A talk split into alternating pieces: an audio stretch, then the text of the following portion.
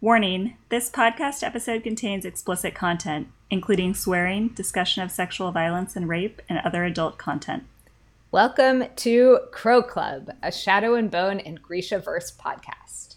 In this, we'll be covering all of the Grisha verse, and it will be full of spoilers. No, really, there will be lots of spoilers. We'll be talking about the original Shadow and Bone trilogy, the Six of Crows duology, the King of Scars duology, season one of the Shadow and Bone Netflix show, and even Demon in the Woods, The Tailor and the Language of Thorns. We'll be covering a character, topic, arc, or wild conspiracy theory in each show. So bust out your tinfoil hats and join us. We're a group of three friends who have spent years reading the books in the Grishaverse and discussing them together. Our group chat passed over 5,000 messages in the month after the book Rule of Wolves and the Shadow and Bone Netflix adaptation came out, so we figured we should get some live talking and we'd love for you to join us for the ride. My name is Anjali. I'm Kat. And I'm JJ. And today we're talking about Kaz.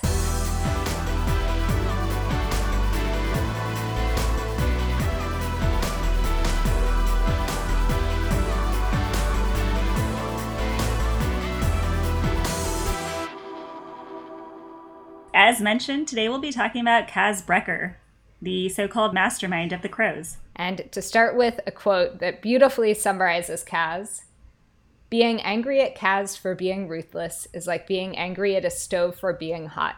You know what he is. And for the name fun fact this episode, Kaz's name, we found a couple different meanings. So, according to thebump.com, it is a name of Slavic origin, keeping with the Ravka bit, and it means famous destroyer of peace. According to the Grishaverse wiki and a little bit of confirmation Googling, Kaz means flaw, imperfection, or defect in Slovak and Czech. What do we think of that name? Famous Destroyer of Peace did not make as much sense to me as flaw, imperfection, or defect. One of the things about Kaz that comes up repeatedly in these books are how he uses his flaws or imperfections to his advantage. I think for me, the famous Destroyer of Peace part maybe could allude to how he takes what is peace, quote unquote, in Ketterdam aka the merchants being able to do what they want. Kaz is there always as a thorn in their side, keeping them on their toes. Maybe he's a destroyer of their peace. So let's discuss Kaz in the books. Kaz Brekker is the head of a Ketterdam gang called the Dregs.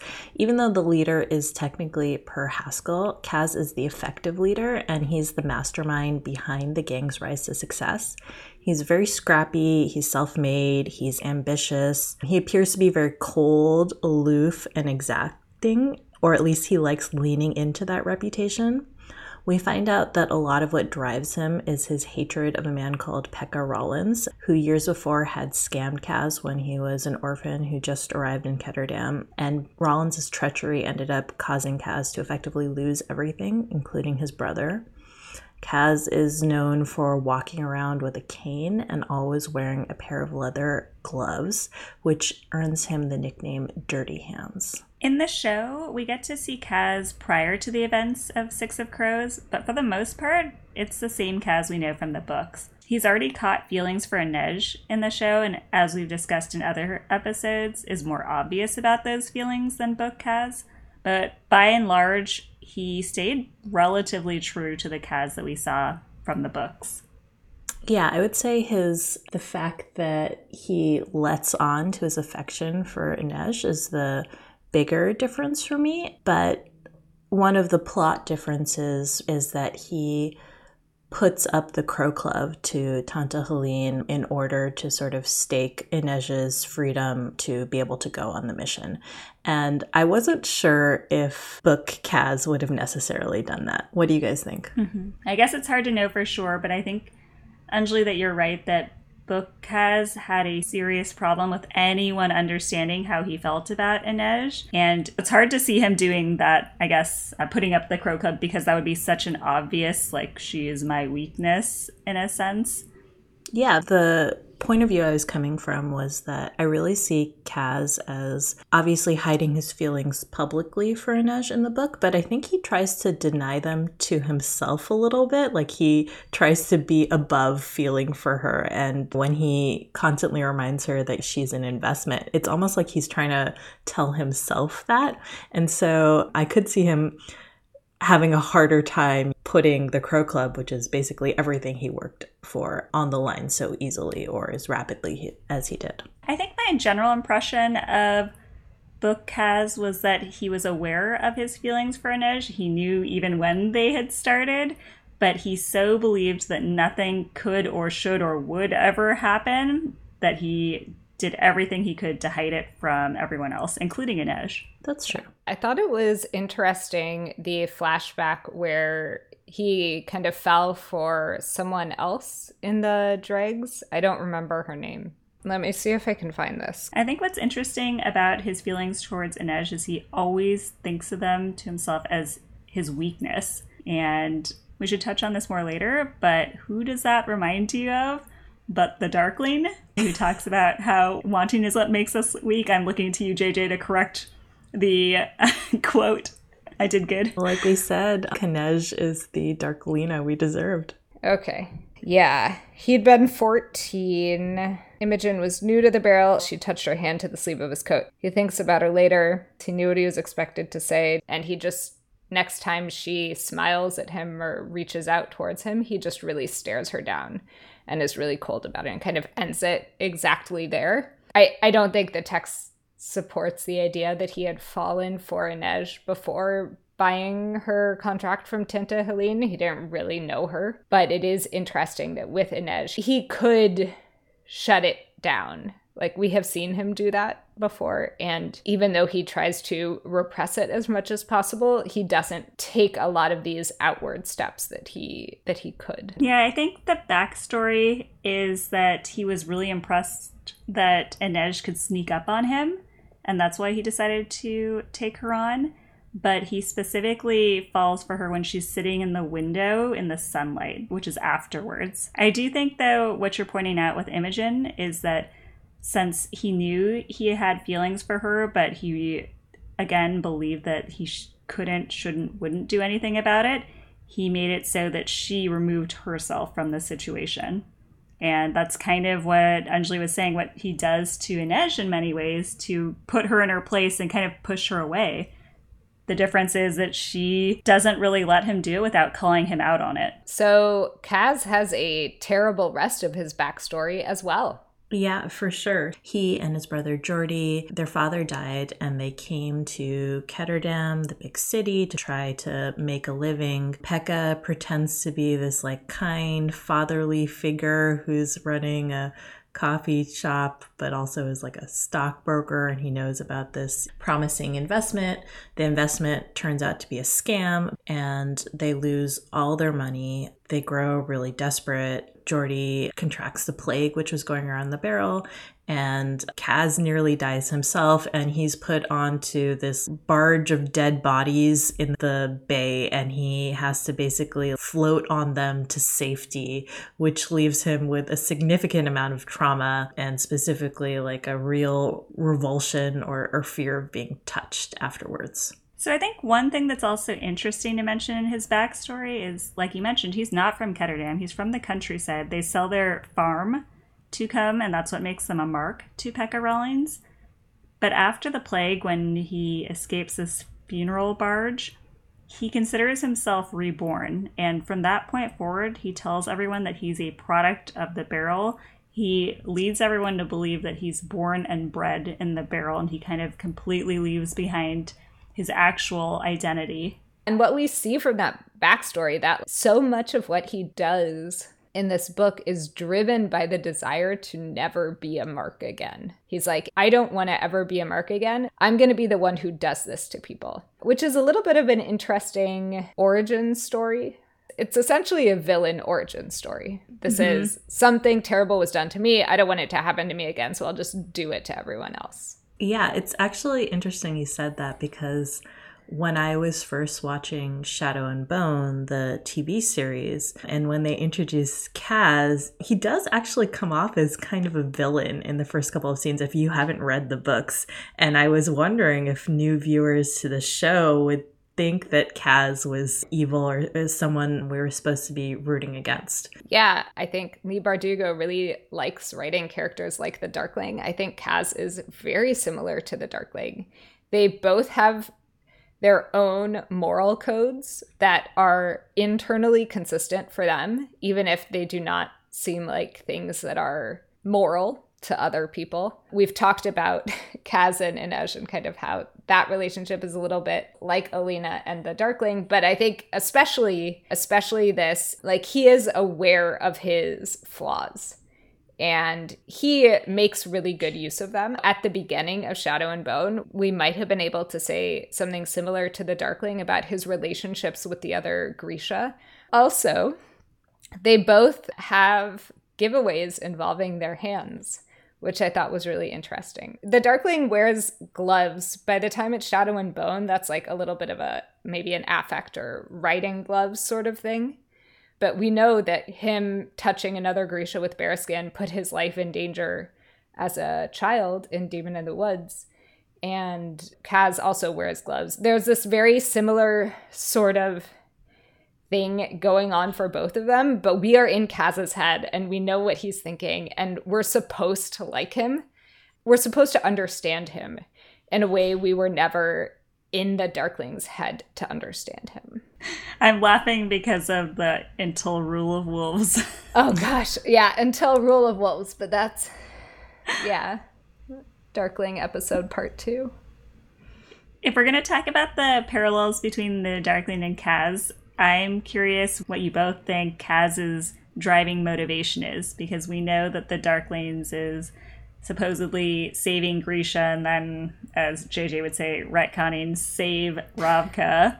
What's driving Kaz besides his love of money? Safety. His hatred of Pekka Rollins. And you think safety for him is achieved through like financial stability? I think by and large, the financial stability and having his own gang mm-hmm. so that he can't kind of what we see in Crooked Kingdom, where Per Haskell tries to really pull the the crows out from under him in a lot of ways.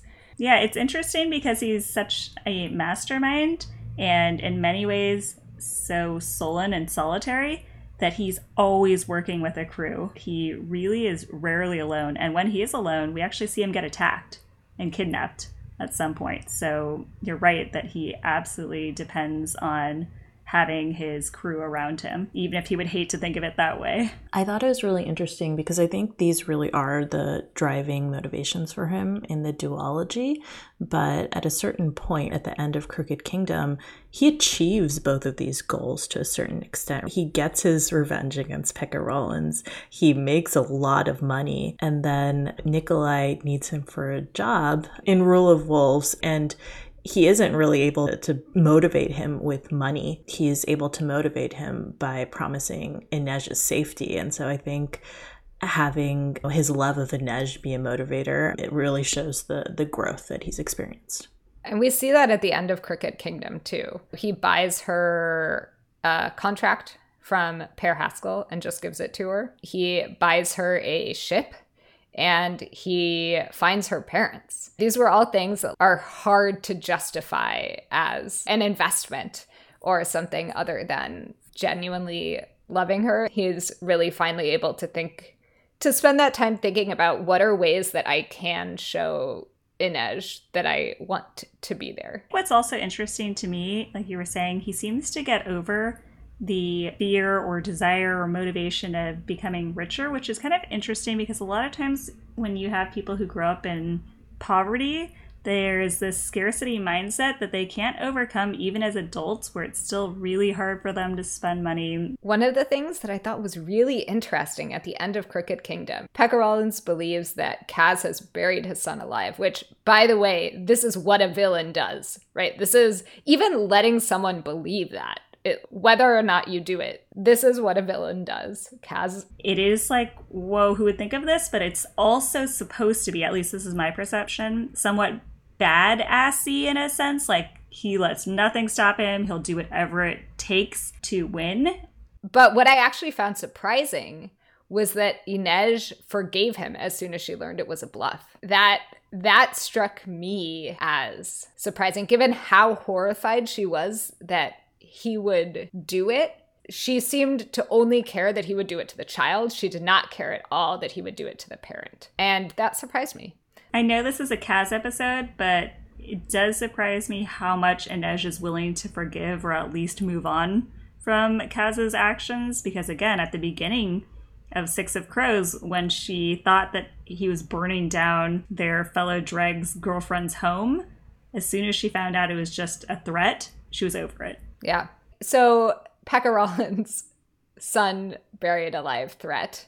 What Kaz wants from Pekka to tell him where his son is buried is for Pekka to remember the name of Kaz's brother. That surprised me. It's obviously very personal, and the revenge that he is kind of motivated and driven by is clearly personal. But wanting Pekka to remember Geordie's name, I wasn't sure exactly what he would get from that. My take was that he wanted Pekka Rollins to remember Geordie's name because it would mean that event had significance to Pekka Rollins too. That it wasn't just like one more day of work to him if he actually remembered the victim and it stood out to him in some way. Yeah, I would say that scam that Pekka played on them, it ruined everything in Kaz's life. It was everything to him. And if it was at all memorable to Pekka, like I think it would have been more forgivable for Kaz. But if you just ruined my entire life without even it making a mark on you, then that's like a different level of hatred that you deserve. Do you think he actually thought Pekka might know Geordie's name? Oof, that's tough. Who knows what goes through Kaz's mind, even when we're in his perspective chapters. I think realistically, he didn't necessarily expect him to, but he gave him a chance to redeem himself. Redemption, I guess, salvation, Bagra's quaint ideas. Mercy. I was just thinking that it's also possible that now Kaz is the only person in the world who remembers Geordie, and it, that's painful to him to think that nobody else, that he doesn't leave any sort of legacy behind besides Kaz's memory of him. So maybe he wants or he needs it to mean something to Pekka Rollins too, in kind of a perverse way. Oh, I like that a lot. Yeah, that's a great point. I mean, I think there's something like really tragic. This is getting deep now and it's a little sad, but there's something really tragic about the idea of you having a loved one who's passed away that no one else remembers or that, you know, is carrying on the memory of them. There's something so lonely and sad about it. Yeah, and no grave or grave marker either. So, Kaz is supposed to be the mastermind of all the plots, do we think this is actually believable? Or how do we feel about the way he plans each of their various schemes and plots? I've thought about that because it sometimes seems unrealistic that Kaz always manages to have a backup plan that's like pretty successful every time something catastrophic goes wrong. But then I thought about instead of viewing it from the lens of whether this fictional character is or is not realistic, maybe thinking about what it means, what Kaz's mind must be like to do that. I mean, his psyche is so so tortured. It seems like he's always trying to think of what could go wrong, what could go wrong with that, what could go wrong with that, what could go wrong with that, and what could go wrong with that. Where are all my backup plans? And he just creates so many fail safes. And I, I just feel like that thinking about that gives you know, a really interesting insight into what Kaz's mind really like, where he doesn't trust anything. And I think the fact that he does always pretty much have a fallback plan kind of proves that to be true. And I, I, think it just speaks to his lack of trust in anything and his intense desire to not be vulnerable, to be, as JJ said, like never be a mark again. Like he's really driven by that compulsion.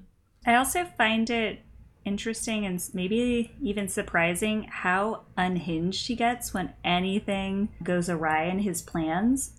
For example, I mean, the big example, of course, is Inej getting captured. He really kind of goes off the deep end afterwards. I think there have been a few other moments especially throughout the books. We don't really see this in the show because actually, when they let Alina go, he doesn't get unhinged the same way I think he may have in the books, or at least book Kaz would have. I don't know. I found that surprising. I think that in the show, that is one difference between show Kaz and book Kaz, where he doesn't necessarily seem to have all his plans in place as of yet. In the beginning of the show, when he's trying to think of a way to cross the fold, he doesn't have a plan and he's just like taking stabs in the dark to try to figure it out. And Inej confronts him on it. She's like, I know you don't know how to cross the fold. I know you were just saying you have a plan, but you do not actually have a plan yet. And he takes a huge risk, which is like putting up his shares of the Crow Club and you'd think he'd have some sort of backup plan for that, but it's pretty evident later in the show he hasn't thought that far. Whereas I don't know if Book Kaz would have necessarily taken the same risks without some sort of cushion somewhere. But you're right. I think that Book Kaz never anticipated Inej being caught at that moment. And so he loses it. And so that's what backup plan Kaz is like when he hasn't thought of the backup plan. Like that's probably drives him crazy for a reason because he thinks he should have thought about that. I know it's kind of a narrative, like a narrative device in a sense to not let us actually see Kaz scheming. We never actually, even in his perspective, get to see him turning through all these points like you say he must be. Like, I think he's obsessively thinking about both how to plan things out and when anything goes right, I think he obsesses over it too. Like like you said, when Inej gets captured, he's like dwelling on the moment when he knew it went awry, when he knew he looked at Inej instead of trusting the crew. Yeah, I think one thing that happens in the show that kind of shows his obsessive planning is when they're taking the train across the fold and he actually is counting the time between I guess the markers already thinking to himself, what if we have to cross on the way back without Arkin? Like I'm going to memorize them, which I think is like an insane level of attention to detail. You brought this up, but another good point from the show is when Jesper doesn't come with enough coal. I think Book Kaz would have been really pissed off at him. Show Kaz is like, okay, I guess let's roll with it, see what happens, even though Arkin is kind of like, hmm, I don't know if this will work. Book Kaz would have already had more coal. Yes, like, agreed, 100% he knows he's a gambler and he knows his warning probably wouldn't have been enough. He would have gotten some more coal just in case and then given Jesper a lot of shit for it. So let's talk about this. Let's talk about his relationship to the other crows. I think his relationship with Jesper is one of the most interesting ones to me, where you're right, Show Kaz is basically giving him these chances to prove or redeem himself or trusting him in spite of knowing that he has a gambling addiction. I don't think Book Kaz would do that. I think Book Kaz would have given him a chance to hang himself, if that makes a difference at all. But yes, I, I think there is a yeah. big difference in how they treat each other. I was going to say, Kat, you were saying earlier that you're not even sure that Book Kaz ever forgives Jesper for what seems like kind of a legit slip. Yeah. It yeah, I think I found it surprising that Jesper and Kaz started off Six of Crows seeming pretty close. As close as Kaz is to anyone besides Inej, it felt like. And yet when Jesper slips up, and to me, it seemed like an honest mistake to me. I don't think Kaz forgave him. At least we never saw a scene in the books where typically, even in the Grishaverse, I would expect there to be one of these sorts of forgiving moments, similar to what we talked about in the Helnik episode. Matthias and Nina had a moment where they like re-allied. Jesper and Kaz don't do this, and it feels like their relationship has deteriorated by the end of the first duology. Please allow me to paraphrase the Darkling here. Always. I hope you weren't expecting forgiveness from Kaz. It isn't one of his specialties. do you think Kaz forgave Jesper? Is there something I'm missing? Was their relationship not as strong as I thought it was, or was it irrevocably broken?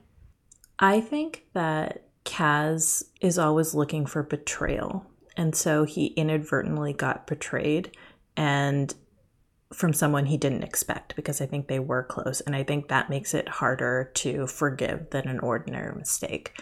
And I think that Kaz was cold to Jesper for a long time. I think the thing that maybe restores their friendship is the kidnapping of Inej, which throws Kaz completely out of whack and it makes them kind of desperate. And I think also meeting Jesper's father, I think that has a real effect on Kaz, which maybe makes him feel a little more kindly towards Jesper and kind of forgive and forget some of or the mistake that he made. Can I also throw out there that potentially the betrayal that Kaz feels here is really a sense of him having made a mistake, him having made himself the mark. I think he felt like he knew Jesper's weaknesses and could control them. He felt like he knew what he could count on Jesper to do in any situation, and he misjudged here. That is such a good point. I think that's a perfect answer. Much better than mine. It's scary. Can you imagine being friends with someone like that who you accidentally betray and then they never forgive he you? He is a villain. Like this is what I'm talking about is if you make friends with villains. And I, I thought this was interesting at the end of Crooked Kingdom, where Jesper and Wylan and Inej are all living together, and Kaz is not there.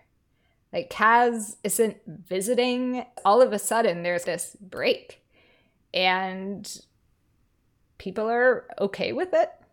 On the reread, I hadn't remembered that part, and that surprised me the extent to which there really felt like that before and after divide, and now Kaz is like not really in their lives. I mean, in the reread for me, I think what stood out to me is that Kaz doesn't actually get along with any of the crows except Inej. Like Jesper up until this semi betrayal Wylan, he's always a jerk to. He just constantly reminds him that he's not even the best at possible at demo. You're excellent at hostage. Uh, Matthias thinks of him as a demon, and basically they might have some sort of begrudging respect for each other by the time he dies, but they are not. I would not call them friends. I wouldn't call Nina and Kaz friends either. I think they are business partners, but I don't see a friendship between them. I think that's true. I think that Show Kaz has, I mean, we've talked about a lot of the differences, but I think that he and Jesper are actual real friends. One thing that really struck me when I was rewatching the TV show is that Jesper actually seems to know about what happened with Pekka Rollins because he and Kaz have this very brief conversation where Kaz says he didn't remember me and Jesper's like, Did you expect him to? or oh, something oh. like that. But I think that shows that Kaz confided in Jesper as to like what yeah. happened. And could you ever see book Kaz confiding in anybody? Like I just can't. Yeah, and certainly not Jesper. We see where he accidentally calls Jesper Geordie, and Jesper's like, Who's Geordie? And Kaz is like moving forward from there. That's yeah, that's a big difference. So I think one thing that we were touching on earlier is Kaz's fear of touch. Yes, and this is huge in the book, right? This is something that, from Kaz's perspective, we see coming up again and again, and we see it also from Inej's perspective. So, I did a little bit of research to try and figure out what is going on with Kaz's fear of touch. For years in the fandom, I've seen this called haphophobia, and I saw that Freddie Carter, the actor who plays Kaz in the Netflix show, read accounts of people living with haphophobia to better understand kind of how to play Kaz in the show. I myself have I guess I'd call it localized haphophobia. And so it was very interesting for me to read Kaz in here and see what did and didn't resonate with me. Kaz, according to some Q&As and some academic papers I read that actually cite Kaz Brekker as an example, has PTSD. And so I think there there are a lot of different things going on with Kaz. But on the reread, I was really trying to break down what are his boundaries, what things do bother him, what doesn't bother him, and if there are different things that are not necessarily related. So, this is based on my reread, a little bit of research on the internet. One of the things we see is that Kaz occasionally gets panic attacks, he lashes out he gets dizzy and once he even faints as a result of being touched. For me, that was super relatable. I, I, definitely recognized what he was going through when he was being touched and did not want to be touched. There are a few places that set this up in ways that are both obvious once you understand what's going on, but also just read as him as a character it's a little bit of character development. So, one of the things towards the beginning of Six of Crows, the narration says, No one went so far as to pat Kaz on the back, though. That was a good way to lose a hand. And I thought that was a really interesting way of showing someone being unfriendly in the sort of way where you pat them on the back, you lose the hand. But upon reread, it's pretty obvious that is due to Kaz's fear of being touched. My understanding was that he specifically doesn't like the touch or the feel and texture of skin. You would think he's wearing clothing when he was being patted on the back so, by his fellow yes, dregs. And I think there are two separate things going on. I think hephophobia is one of them, this fear of touch and I think the skin to skin, the the fear of feeling skin is a separate thing. Because hmm. we see him react so strongly to being touched in so many circumstances. And at least in my personal experience, it does not really matter whether or not you're wearing clothing. I was surprised on the first read that Kaz could shake someone's hand if he was wearing a glove and it doesn't seem to bother him very much. When he gets into the prisoner wagon to go into the Fjerdan court, we see before he even gets in there, he panics. And he will be almost fully clothed. And even though virtually all of him that is touching anyone else, they're all pressed up together, he passes out. Even though there's nothing in the narration that indicates that any part of his exposed skin is being touched. And so I think to me, that establishes pretty strongly just general haphephobia, separately from this fear of touching skin. I think it's actually to me, and I don't have any sort of haphephobia, but I do have some like texture aversion. Is it almost sounds like a what would you call it? Like like sensory issues, like sensory or sensitivity towards certain textures, and typically it's towards either foods or towards like clothing material. Like there's some, you know, children who can't stand wearing pants or certain cloth materials because of the way it feels on their skin. I've never heard of a human skin aversion, but I thought that's to me how I read the skin kind of fear or, or aversion. Yeah, I I do think it's something more similar to that. I do think it's separate from his haphephobia, which is interesting just partially because I never see them discussed separately.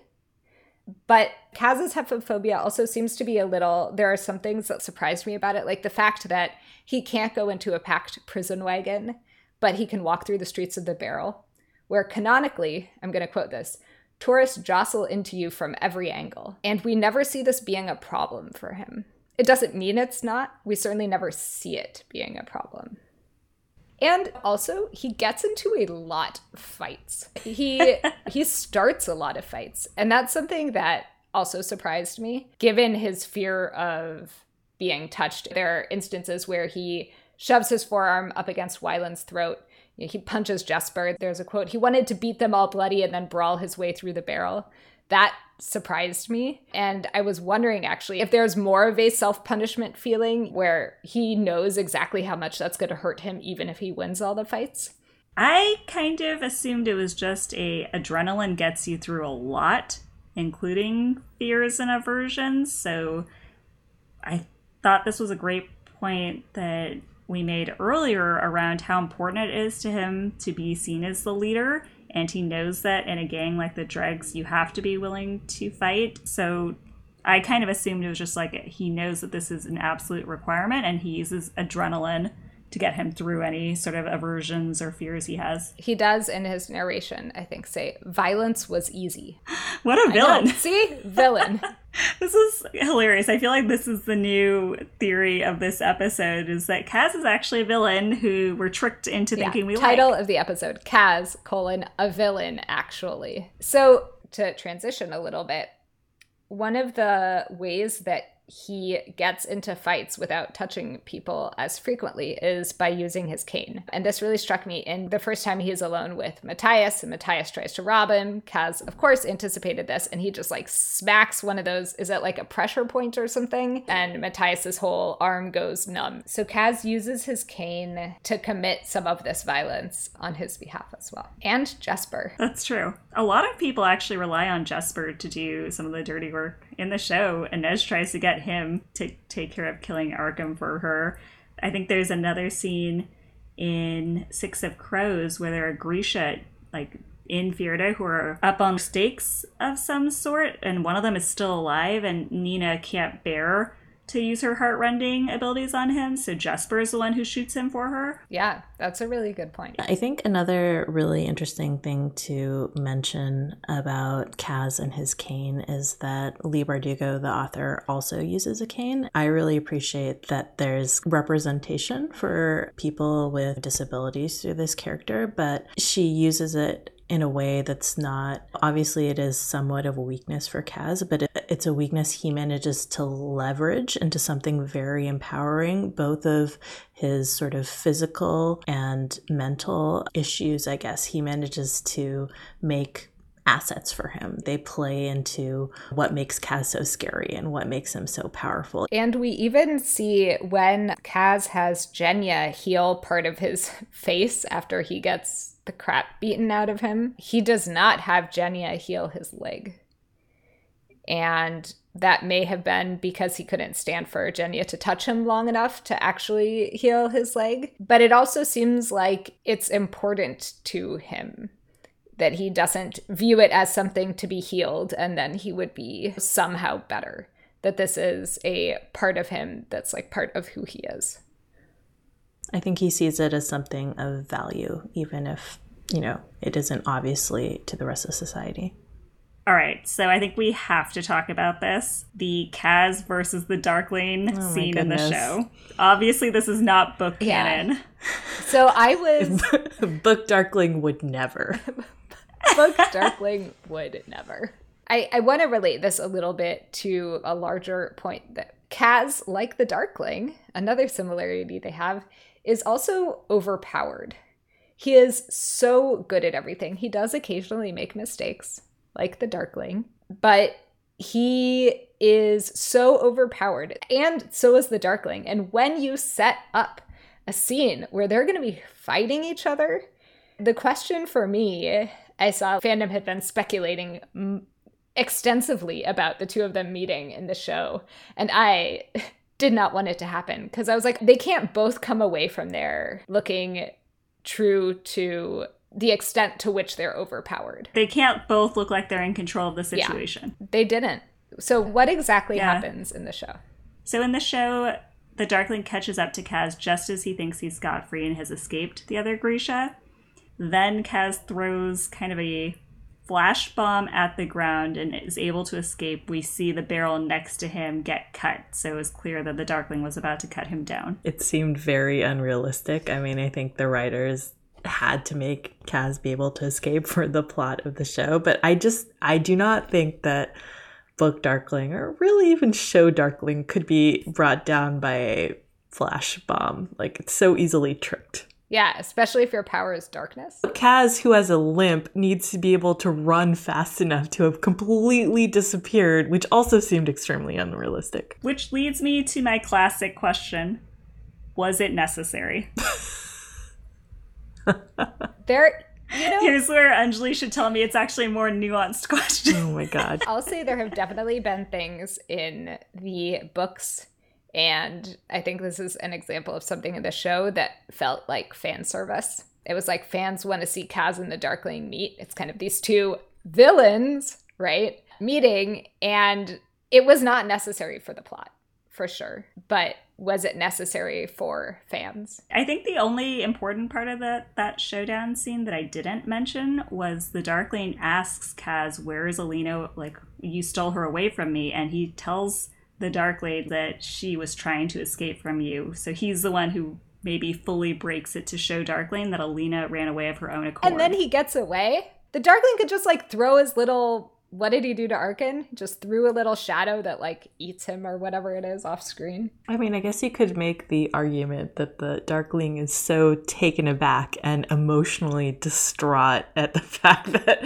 there's confirmation that Alina left voluntarily, that he's bamboozled and not able to recover fully. As you say, Book Darkling would never. I think that in the books, had this scene happened, I do see Kaz maybe coming away, but I could see him verbally scheming his way out of it, maybe offering the Darkling something else that he wanted or trying to scam him or trick him in some way.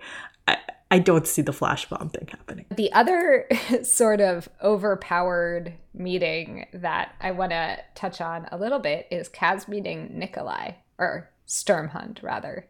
So I will say that when I read Crooked Kingdom the first time, I actually cheered aloud when Zoya and Genya and Sturmhond were on the page. I was so excited to see them.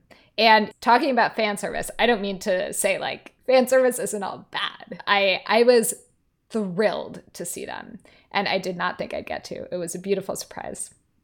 They play a really important role in the book, and they're delightful to read. Uh, the three of them are just great banter. What I found as a fan of Nikolai first, I found it really disappointing that Kaz saw through his Sturmhond disguise. And I think he had to. And it shows in this book how perceptive and how in control and mastermindy and schemy Kaz is. But we kind of get the sense that this hasn't really happened before. I mean, the Darkling didn't see through Sturmhond's disguise. And he'd met yeah. Nikolai not that long ago. I think it was, what does Nikolai say? Like, he hadn't seen me since I was 14 or something. So he was relying on that. But still, the Darkling lives with his family. Maybe he's even met Nikolai's biological father. But when I was reading that, I found it disappointing. I wanted Nikolai to be able to pull it off. And I was disappointed that Kaz saw through it, which I think is kind of the you can't have it both ways. And this was Kaz's story.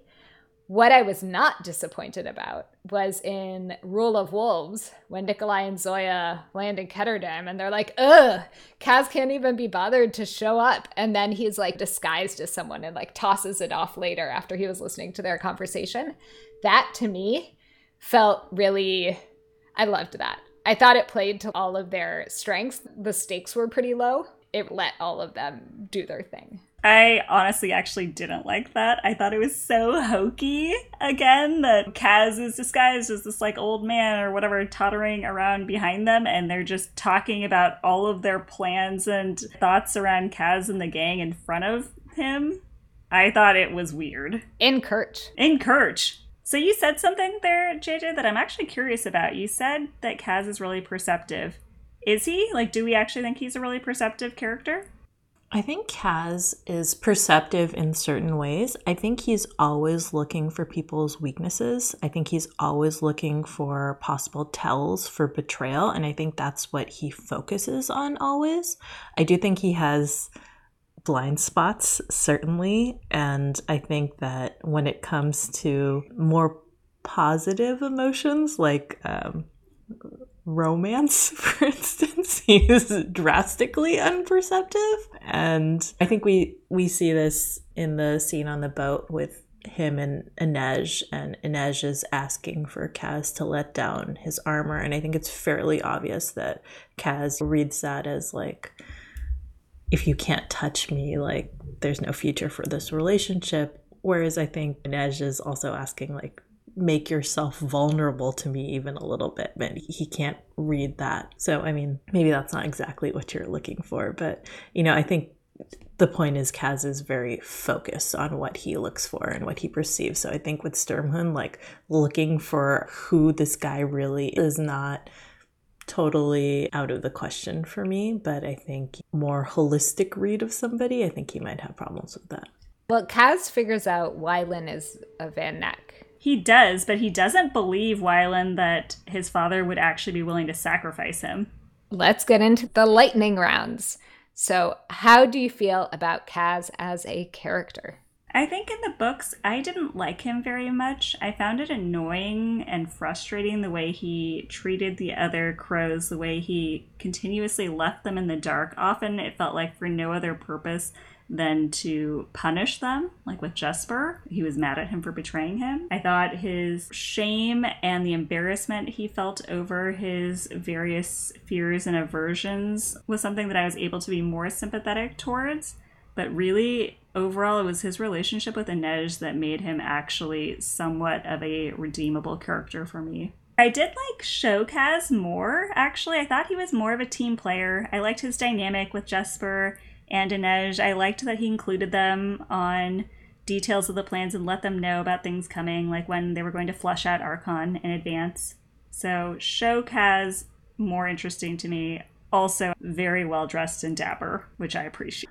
I like Kaz. Um, I think I go back and forth on him because, especially Book Kaz, is a very cold character.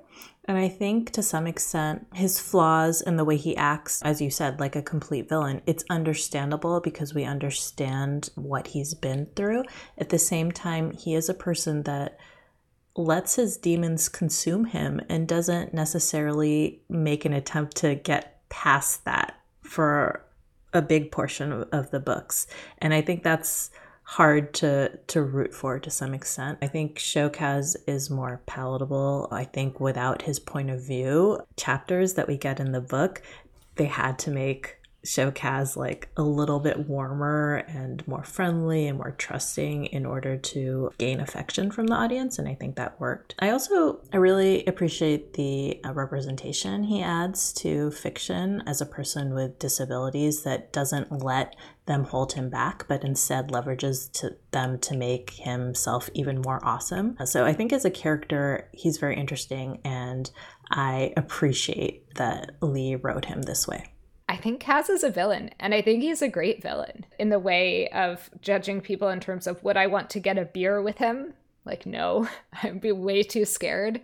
But one of the things I love in writing is seeing different moral codes, being able to like really explore what that allows and prohibits and how it interacts with other people's moral codes it was so interesting to read about Kaz. I liked reading about a character that had haphephobia. I really liked his relationship with Inej and his dapperness. Why do you think he's so popular?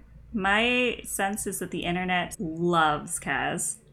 Like, loves me even more, maybe, than the Darkling. I think maybe because he doesn't have any special powers like Grisha do, and yet he manages to be so cunning and get so far. I think because he is more self made and scrappy, he is kind of more relatable.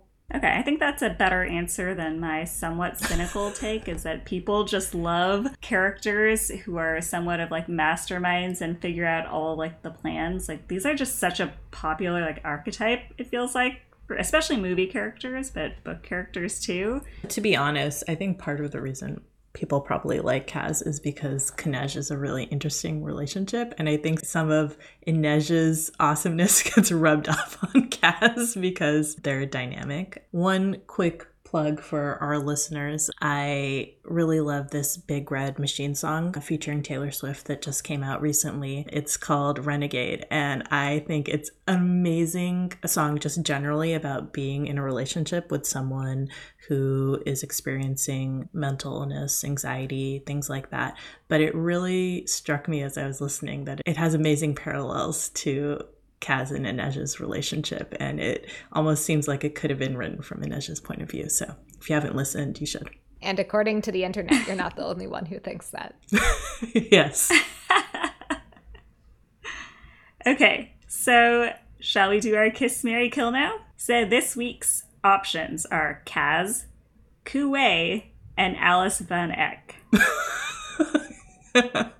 Okay, I suppose I'll go first. One, we have historically always killed Kaz in Kiss Mary Kill, and I feel like It's too cruel to him to do in this episode. So I will save him. I will marry Kaz. I, I feel like maybe we could have a non-physical uh, companionship. I, I know he gets tossed in the kill pile because of his aversion to touch, but he's clever and he's interesting, and we could have lots of conversations. And he's ambitious, so. Uh, hopefully will be well taken care of in our lives. Kuwei is a flirt, and I love that about him. I thought his attempts to woo Jesper were really hilarious, and so I'll kiss him.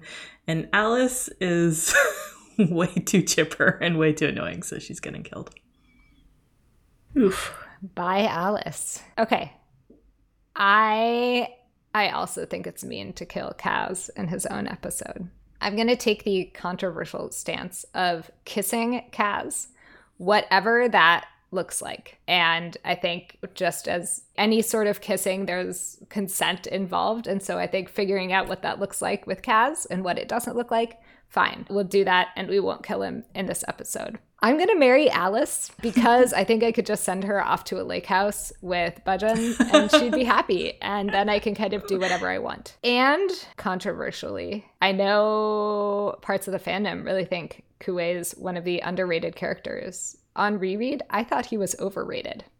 Didn't like him. Wow. Occasionally funny, but I actually I thought his flirting was like too aggressive and especially at times when it seemed obviously unwanted. So I and mostly because I can't kill Kaz. So bye, Kuwei.